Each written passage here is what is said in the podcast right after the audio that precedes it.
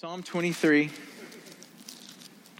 And we're actually on um, week number nine. And I was going to make this the last week, but I decided to go 10 weeks just so we can round it off. And uh, that's exciting. Um, one of the things that, that I hope that we are all gaining from this teaching series is, is the revelation, the understanding, and even the practical application in our lives that we are the sheep, I say this every week, of a very good shepherd. Okay? That we are getting a good picture of who we are as sheep, all of our idiosyncrasies and um, inconsistencies and um, goofiness, but also that He is a very good shepherd and He knows how to tend to those things uh, in our lives. Amen? Tonight, what I want us to do is I want us to look at Psalm 23 verse 6. Okay, so look at that real quick. And, and you might want to write some things beside that one verse tonight because um, we'll look at it. It says, Surely goodness and mercy will follow me all the days of my life. Surely goodness and mercy will follow me all the days of my life. Let me go ahead and give you the title of this sermon. It's My Legacy. Write that down. My Legacy. And while I'm at it, let me go ahead and give you this whole sermon in one sentence. The love of a shepherd is the legacy of his sheep. The love of the shepherd is the legacy of his sheep. And there's several things that we could pull out from this one verse. Um, I'm going to look at three things in particular, and I'm going to focus on one more than the other two, and it's going to be towards the end. Remember, I've told you that Psalm 23 seems to be a walk through the four seasons of shepherding sheep spring, summer, fall, winter. And you can look at verses 1 through 3 and you can easily see the spring season. Okay, this is the season when the shepherd is, uh, he's close to home. It's the months where they're at the ranch. It's, it's, the season where he's making them lie down in green pastures. He's leading them beside quiet waters. He's restoring their souls, guiding them in paths of righteousness. And, uh, and we talked about how things are a little bit easier on the shepherd and more relaxed for the sheep during the spring months because they are at home on the ranch and there's more eyes on the prize, more people tending the sheep. Maybe the family, maybe there's hired hands. But when the summer months come, when the summer months come, it's time to take that long, challenging trip up into the mountains because the weather's going to be cooler the grass is going to be um, more available. Remember last week we talked about those mountain plateaus, those tables. We also have mentioned before that during the summer months up in the mountains, this, all the snow is going to be mountains uh, melting, so there's going to be plenty of cool water for the sheep. But because they're away from home, it's just going to be them, and it's just going to be the shepherd. Any provision, any protection that they receive is going to come from him and him alone. And that's why you see a turn right here in Though I walk through the valley of the shadow of death. You see a turn from second person, where we read, He guides me, He leads me, He restores. It moves into a first, per, uh, first person. I will fear no evil when I'm walking through the valley of the shadow of death because you are with me. And now the rest of the psalm becomes very personal. When we get to surely goodness and mercy will follow me all the days of my life, what we're seeing is another season change. Okay, the, the leaves are starting to turn, the, the grass is becoming a little more scarce. Um, it's getting a little cooler. There might even be some early snows. And all, obviously, if there's early snows, it's going to drive the sheep down the mountains. We're talking about the fall season, right? We're talking about the fall. And a good shepherd is going to know it's time to get the sheep back home. Okay, it's time to lead them back down to the ranch. I think one of the things that David is saying as he puts himself in the place of the sheep, which is what he's doing as he's writing this psalm, He's pondering the value of having a good shepherd. He is declaring, You saved me from that season. That's my first point tonight. I want you to write that down. You saved me from that season. And of course, the season that I'm talking about is those summer months, those summer months, those difficult summer months, those hot, crazy summer months. How many of you guys have ever experienced that state of mind or that state of heart when you're in the fire, you know, you're going through the valley of the shadow of death, and you just know that the outcome is going to be the end of you? You know what I'm talking about? Or the end of your job, or the end of your marriage, or the end of your whatever, right? You can, you can fill in the, in the blank. But on the other end of that season, you were still alive. You came through it, you're still alive, and not only alive, somehow you know that you are stronger. Are you guys listening to me? And you're wiser, and you're more mature, you're better equipped. You know what I mean? You ever, you ever felt that? It's like at the end of that season, that, that state of your heart, you're like, I just know. It's kind of, it's a hard feeling to describe. Probably the best way to describe it is just full. You know, you're, you're full. Well, I think this is the feeling that David is trying to get across in this psalm. Again, as he's pondering the life that he has under such a strong, brave, uh, attentive, good shepherd. In fact, what does he say right before that? He says, he says, You anoint my head with oil, my cup overflows. Right? He's saying, I am full. I'm on cloud nine. Surely goodness and mercy are going to follow me forever. You guys picking up what he's laying down right there? He's like, this is, he's, feeling great. This statement is a declaration that God's got my back. If you look at Isaiah 52, verse 12, uh, and also Isaiah 58, verse 8. Both of those tell us that God goes before us. And we talked about that last week, that um, you go before me and you prepare a table before me in the presence of my enemy. We talked about that last week. And this is declaring that as well. You go before us, but it also says that He is our rear guard. In other words, He goes behind us. There's no angle that God doesn't have covered in our lives. When we're going through difficult stuff, we can declare that Romans 8:31, right? My God is for me, not against me. Can I get an amen? as Christians, as sheep who are under the care of a good shepherd day and night, I can, I can journey through this season of difficulty and know with confidence that God's got my back. Isn't that good to know? I was reading a commentary um, by Charles Spurgeon, that old great, you know, pastor, theologian, writer, and he was he did the commentary on Psalm 23. And so I was reading the commentary on this portion, and, he, and listen to what he says. I'm just going to read it. These twin guardian angels, and he's talking about goodness and mercy. These twin guardian angels will always be with me at my back and my beck now, have you ever, how many of you ever heard uh, someone's at your beck and call? That, that's really, that's an old way he's saying it. To be at your back means that all you got to do is call. You know, all, all you got to do is call out, cry out. I love that. He will always be, those two guardian angels will always be with me at my back and at my back when I need him. Just as when great princes go abroad, they must not go unattended, so it is with the believer. I love that thought of not being left unattended. Isn't that a good thought? How many of you parents know what can happen when you leave your kid unattended?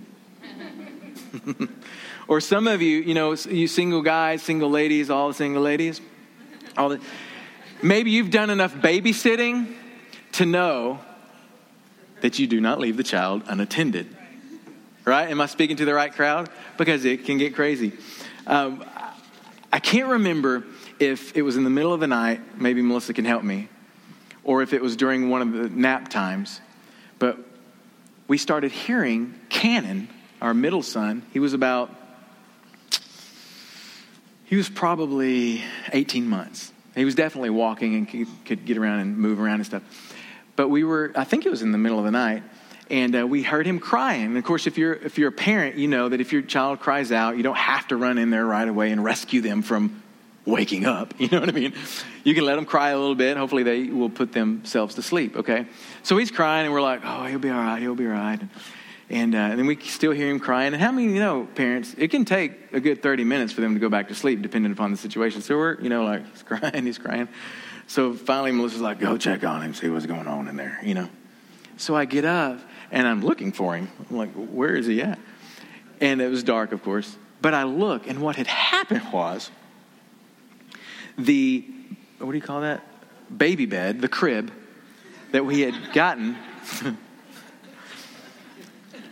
it was it was borrowed from somewhere um, from someone because we had given the one that we had for Aiden away. It was four years later. We didn't have one, so we borrowed one, and they had used this on all of their kids. You know what I mean? So we just had it. And what happened was this thing came apart.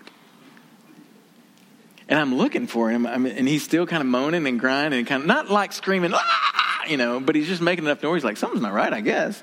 And what had happened was is he had the bed had kind of come apart, and he had slid down the back of the bed, and his head was caught in between the crib, the mattress, and the wall. oh my gosh. Some of you are like, that explains a lot, you know. And so, of course, I, I, get him out, and, and you know, he's, he's okay. And listen, listen to me. That wasn't his fault. It was Melissa's fault. you should have. No, it's probably my fault. I should have screwed in the bolts. Whatever.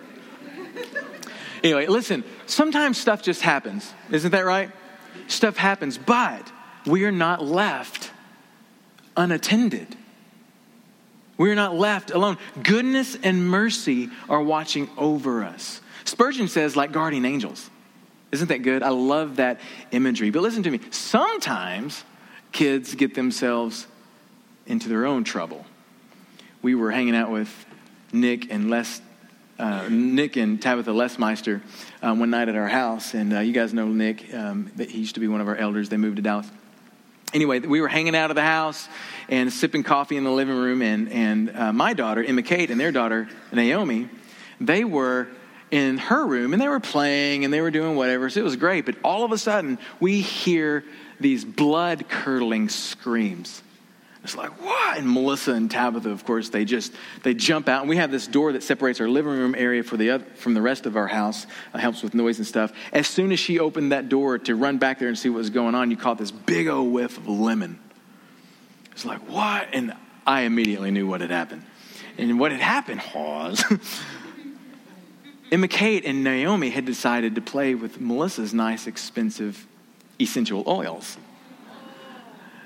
And they had gotten it all over their hands, and I don't know what they did, but they got it all in their eyes. How many of you know lemon in the eyes isn't good, especially when it's undiluted oil, you know? And so they are screaming, screaming bloody murder. And they, of course, they go in and they, they rush in, they start flushing their eyes out, helping it be better.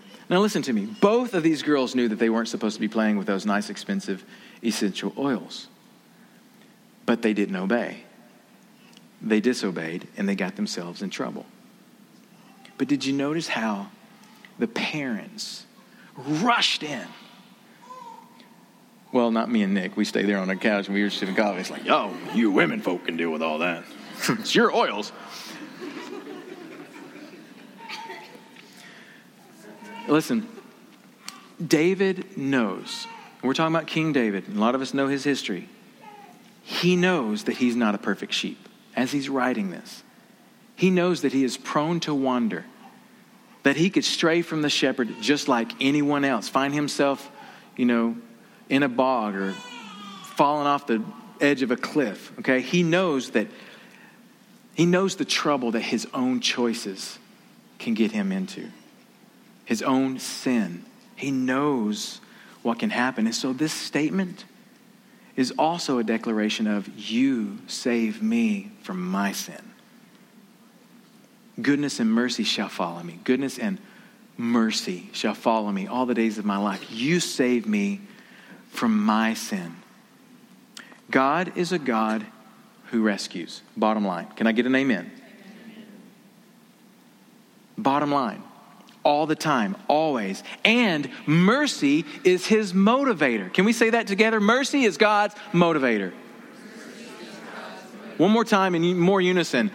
Mercy is God's motivator. It absolutely is. We know that God is seated upon mercy. We know that He reigns and rules this universe from a throne of grace and a seat of mercy, right? I say all the time to you guys that God's first inclination towards you is grace and mercy, not wrath and judgment. His first inclination is grace and mercy. There's times where he has to kick us in the tail, right? But his first inclination is one of grace and mercy. Now, that word mercy that we find here in Psalm 23 is most often translated loving kindness. In fact, yours might actually say goodness and loving kindness will follow me all the days of my life. It's, it's, you will see loving kindness probably more than you will see mercy. Psalm 6, verse 4 says, Return, and you can write that reference down. Return, O Lord, rescue my soul, save me because of your loving kindness. He's asking God to save him, and he knows that he will because of what? Because of his loving kindness, because of his mercy. David knows that when, and listen, it's a when, not if, when God saves him, it would be because of his mercy. In Psalm 13, verse 5, he says, But I have trusted in your loving kindness. I have trusted in your loving kindness. My heart shall rejoice in your salvation. He puts his trust in God's loving kindness. Psalm 27, uh, 21, verse 7 says, For the king, he's talking about himself, for the king trusts in the Lord, and through the loving kindness of the Most High, he will not be shaken. In other words, I don't have to worry or waver, be shaken, because I know what God's mercy is for me. It follows me all the days of my life. And that's why you can look at Psalm 23, verse 6, where it says, Surely goodness and mercy. You could say it this way I trust that goodness and mercy will follow me all the days of my life. Last week we talked about faith, and we talked about how faith was a confident expectation.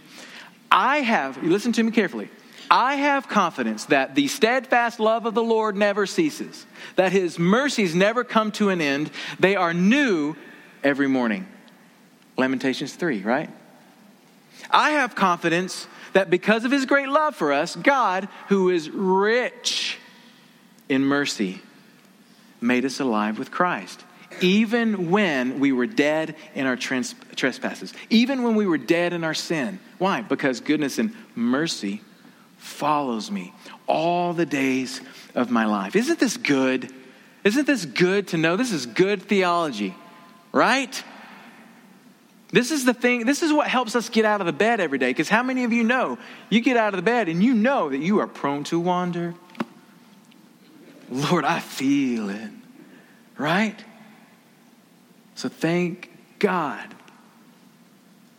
that today He will be following me with goodness and mercy, that I can trust in His loving kindness. Now, I'm just saying, I love, uh, I love the Bible. It just encourages us. First John 2 verse 1 says, My little children, this is John talking to his disciples, the people that he has charge over, that he's, he has been uh, charged to encourage. He says, My little children, I am writing these things to you so that you may not sin.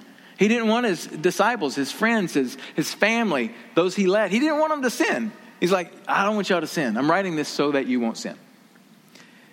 But if anyone does sin, because John was a realist, right? If anyone does sin, we have an advocate with the Father, Jesus Christ, the righteous. Isn't that good? And listen, not only is he advocating for the forgiveness of our sins, he's also advocating that God the Father work the situation out for our favor. Isn't that what we read in Romans 8 28? That all things work for the good of those who love him and listen, are called according to his riches in mercy. Isn't that good? All things work together for the good of those who love him. In other words, even when I sin, God's mercy has a way of cleaning up my mess. How many of you are glad for that? Give a hearty, righteous amen on that. Come on. Now, listen, I can't take that truth and use it as permission to sin. Romans 6 says you can't do that. Romans says that's not, that's not the best way to honor God. The best way to honor God is to work not to sin, which is what John was trying to say, right? That's the way to honor God. Not to take that truth and say, I will be fine because God's mercy follows me. He'll clean up my mess. The goal is to not make a mess, right? But there's an understanding that when we do, He is behind me. He is ready and waiting with goodness and mercy. Can I get an amen? Now, here's my last point. I'm going to spend a little bit more time on this. Write this down. You're going to need to t- double, take a double take, a double look here. You save others. You save others through my savor. And it's not savior. I didn't misspell anything. It's, it's savor. Let me explain what I'm talking about so you don't think I'm a heretic. And I'll explain by defining savor. As a noun, most of us knows what we know what savor means. The quality in a substance that affects the sense of taste or smell. The second one kind of, you know, echoes that. Uh, particular taste or smell. But look at definitions three and four. They, it's a little more, a little more involved, another angle. To uh, savor as a noun means distinctive quality or property, a distinctive quality. And look at the fourth one the power to excite or interest. And then if you look at one of the verb uses, to exhibit the peculiar characteristics, it can literally mean to smack of. How many of you ever said, man, I don't know, that smacks of something? I don't know what his problem is, but it smacks of something. I don't know. You know, you ever use that? You know where that comes from? That smacks of something. Right? You know, like when you're eating something, you guys know what I'm talking about? When you're eating something, like, what is that? What is that flavor? how many of you have how many of you have eaten something a million times? But then you Cliff's like, I've eaten something a million times. Let me finish, buddy. How many of you eaten something a million times, but then you have it prepared in such a way that was so good that you were ruined? Like you could never eat it another way. You guys know what I'm talking about? My wife has this, this rub of, made of these combination of spices. She calls it her, what do you call it? I wrote it down. Your crazy good chicken rub. How many of you have had Melissa's crazy good chicken rub? It's crazy good. Like she calls it crazy good chicken rub. When, I don't know when she came up. It was what I think it was during our Israel trip, or sometime she came up with it and she was selling it. Anyway, when she cooks, chicken tacos or chicken breasts or chicken fingers or chicken toes or whatever, chicken nuggets. It is so good. And it's like, anytime I have anything other than that, it's like, eh, it's not Melissa's crazy good chicken rub, you know? Because it had the power to excite me. It had the power to savor. The whole idea of this word is to bring attention to with great interest. You guys hear what I'm saying? To savor, to bring attention to with great interest. It's the same idea as when Jesus said, Let your light shine before men in such a way. Let it shine in such a way that people will see your good works and glorify your Father who is in heaven. You guys hear what I'm talking about? So, listen, the way that we live our lives should have a savory effect on people. Hence the, the point. You save others through my Savior. Now, we know that, that he, God saves people through the Savior. Okay, please know I'm not coming up with something new.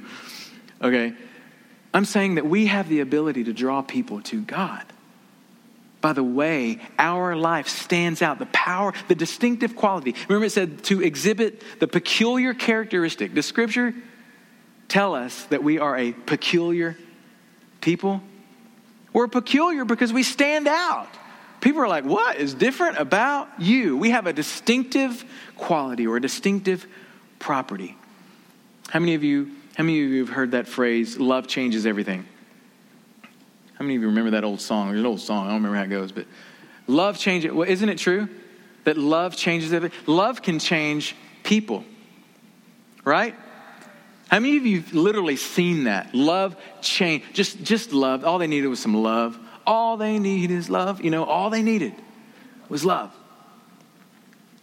Well, that makes sense because First John tells us like first um, that tells us that perfect love casts off fear. So you think of somebody maybe that you've known, or maybe you were that person, and you were so fearful, you're anxious all the time, you're just on edge, and then you met the love of the Father, or maybe you experienced the love of, of God's people, And something in the middle of that cast that fear off of you. That perfect love pushed away that fear. And no longer were you fearful, but you were confident. Of course, we've talked about how confidence really is the same thing as faith. You found faith in God. Uh, love has the ability to change a person. Love also has the ability to change a situation, or it has the ability to change a conversation. Remember in Ephesians where Paul says, Now look, there are times where you're going to have to speak the truth. You're just going to have to tell the truth and speak it like it is. But when you do, what are you supposed to speak it in? Love. When you can come into a conversation or a situation and speak the truth, sometimes what needs to be said needs to be said, but it's how you say it. Love changes things. Okay, so listen, our ability to love is something that sets us apart as Christ followers. It's one of the savory flavors that we possess, that we bring to a situation, that we can bring to a relationship. We have the ability to lay down our judgments, to lay down our agendas, to just accept somebody where they're at and for who they are, right? And to have this internal and eternal hope that they can be something different, that they can be someone different, right? Okay, so isn't it important then that we don't lose that ability to love? Listen, if we, the moment we lose the ability to love, it's like we are losing our savor. And Jesus talks about this uh, a little bit, Luke 14. Um, he's talking about it in the bigger context of who we are, all the savory qualities we possess. He says in Luke 14, verse 33, he says, In the same way, he's talking to his disciples, in the same way, any one of you who does not give up everything cannot be my disciples. then he says, Salt is good, but if the salt loses its savor, with what will it be seasoned? And he follows it up with an interesting statement that will be useful here in a little bit. He says, It is neither fit for the soil nor for the manure pile. What a strange thing to say, but it's going to come in handy, so put that on the shelf. Grab the poo, put it on the shelf. We're going to come back to it. And love isn't, listen, love isn't the only um, flavor that we carry that will grab people's attention. Um, and we could talk about the savory flavors of the saints of God all night long. Here's my point. I want you to, to, to focus in. We are only even able to love because God first loved us. Isn't that right? Isn't that what we read in 1 John 4:19? We love because he first loved us. The love of a shepherd is the legacy of his sheep. You guys see that? The love of a shepherd is, is the legacy of his sheep. We are able to love because he loved us first. I told you in another sermon that sheep have the innate ability to completely destroy land. I mean, they can demolish a piece of property. And I don't have time to tell you all the reasons why and how they do that. You can go back and listen to the entire series. But let me just say that if they are left unattended, okay, if they are poorly managed, if they are mismanaged, if they are shepherded by a bad and merciless shepherd, they have the ability to turn even the best grazing lands into a wasteland. You guys remember when we talked about that? Okay, by the way, the, the devil is a bad and merciless shepherd whose only goal and desire is to destroy the green pasture of your life and turn your life into a wasteland. That's why we got to be serious about connecting to a good shepherd. Isn't that right? Okay, so a good shepherd, listen to me, in complete contrast, a good shepherd, one who attentive, att, att, how do you say that?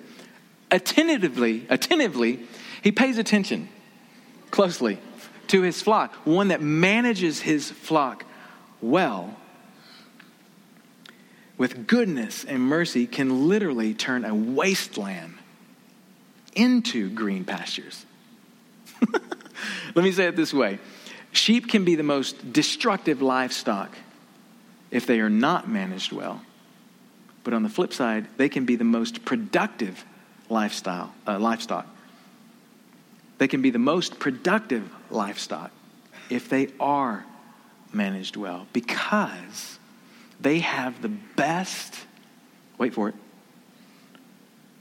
balanced manure of any other livestock. They have good poo. All the junior high guys are going, wow. Listen, I've read about ranches that were completely desolate. I mean, completely destroyed, useless land. That after a couple of years of properly managing sheep, literally turned it around, totally restored, just, at, uh, just after a couple of years. Isn't that awesome? And how did that happen? Uh, figuratively, it's because goodness and mercy followed them. They were managed well. They were loved right. They were tended to well. And the results were they did what they did. They had healthy poo and other things. And so, what they left behind them, if you will, was what it needed to completely restore that land. They left behind them something worthwhile and productive and beautiful. Some call it manure, some call it gold. It's funny, actually, there's an old Spanish proverb that, that this is what it says The foot of the sheep is golden to the land. Isn't that interesting? The foot of the sheep is golden to the land. Okay, so let's, let's rein it in. Let me ask you a couple of questions. Does goodness and mercy follow you? Does goodness and mercy follow you. You are the sheep of a very good shepherd. Does goodness and mercy follow you? Is all the stuff that I'm talking about right now, is that true of your life? In other words, you can ask yourself do I leave a trail of sadness or do I leave a trail of gladness? Because how many of you know there's a big difference? Is my presence a blessing or depressing? That's a valid question. Some of you are like, some of you are like bumping somebody, you're like, please ask yourself that question. let, let, let, me ask those again. Do I leave a trail of sadness or gladness? Now, people really are able to. How many of you ever know somebody that come into a room? How many of you seen, okay, how many of you have seen that skit from Saturday Night Live, Debbie Downer? I mean, it is, it's, you know, sometimes it can get a little out of hand and inappropriate, but overall, I mean, they call her Debbie Downer. Why? Because she can come in where there was gladness and instantly bring sadness. It's crazy. It's actually kind of funny. Is my presence a blessing or is it depressing? How many of you have ever heard that phrase? Blessed to be a blessing. Blessed to, do, to be a blessing. You know where that comes from? It comes from the promise that God made all the way back in Genesis to Abraham. He says, I will make you a great nation. I will bless you. I will make your name great, and you will be a blessing. A short version of that would be I'm going to bless you so that you can be a blessing. I'm going to tell you a couple stories real quick. Um, when, the, when the teenagers were preparing to go to the SST, when they were preparing, they were raising their funds, they were getting things together, they were sending in their applications, they were getting, you know, all this stuff. Melissa heard from their team, from the SST team, the, the YWAM West, uh, SST team, that they were like, wow, you guys have your stuff together. People were sending their applications in on time for the most part. People were turning in their money. I mean, they got checks, they had money in their hands, and they kind of didn't know what to do. We got your money already. And so when Melissa and the team got there, these people were actually really excited to meet the SST students from Soma Church. You know what had just happened? Goodness and mercy followed them. Because they were doing good, they did the right thing. You guys hear what I'm saying? Another great example is um, last weekend, how many of you went to the pancake fundraiser with Melisha Higginbotham? It was so fun. Okay, here's what, here's what you may not know, or may, maybe she posted this, maybe. But they're there, and, and the owner, the guy who was running the whole thing that night, he was just watching. He was just watching. He was like amazed at the at the friendship, the community, the laughter, the playfulness, the get it done mentality, you know, and all these people coming in and supporting Melisha. he was like, "Wow, and it, when it came time to settle all things at the end of the night, and for the, the um, manager to take his cut of the, of the proceeds, the profit, he said, You know what? Keep it all. That's what I'm talking about. surely goodness and mercy will follow you all the days of your life. Melissa and I were youth pastors for seven years, had a huge youth group. We took them to uh, camp every summer. That camp loved it when PCY came to camp. And you know why? Because the way we did things and structured things in our youth ministry was to serve.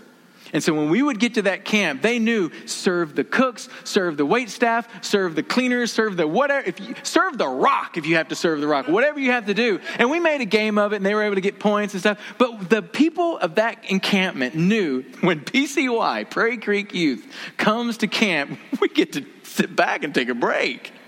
And they loved it. They loved it. Remember that? Every year they loved when we came. They loved it. And the same thing on, on our, we used to take our kids um, down to New Orleans and with YWAM New Orleans, same thing. They loved it because we always left that place way cleaner than when we got there.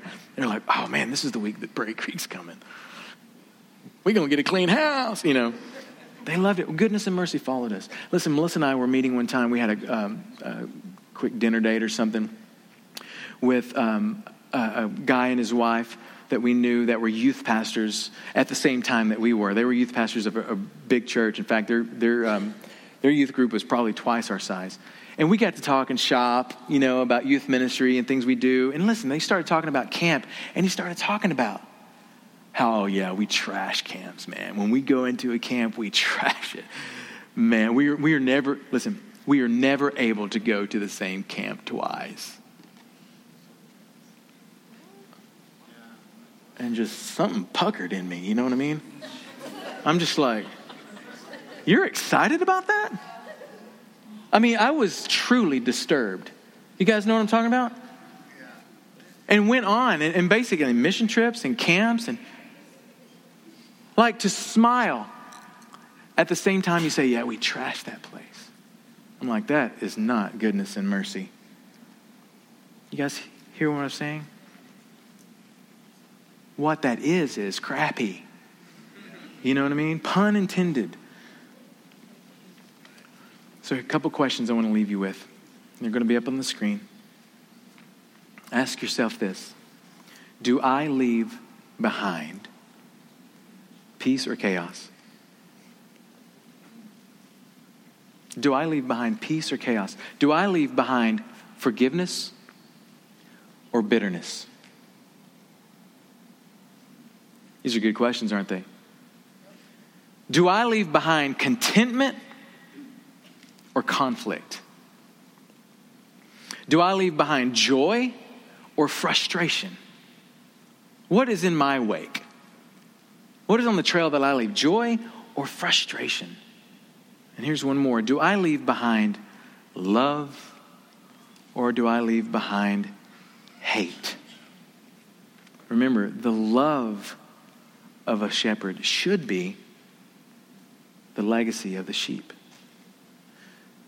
Now, let me take it a step further. I want, you, I want you to listen to me close. Ask yourself this How do I deal with sinners? How do I deal with people that don't know God? Sinners.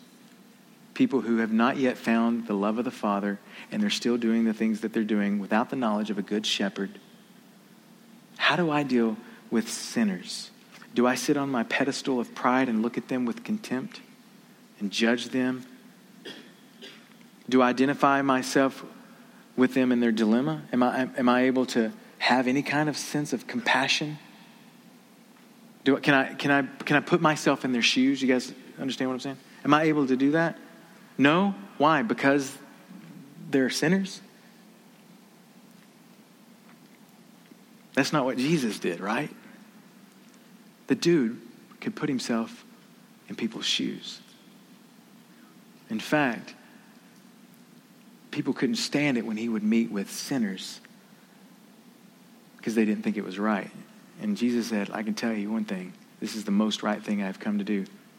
I have not come for the healthy, but for the sick.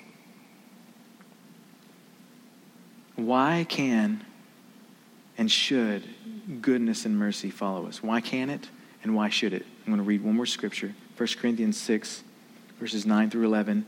Do you not know that the unrighteous, the lost, the sinner, will not inherit the kingdom of God?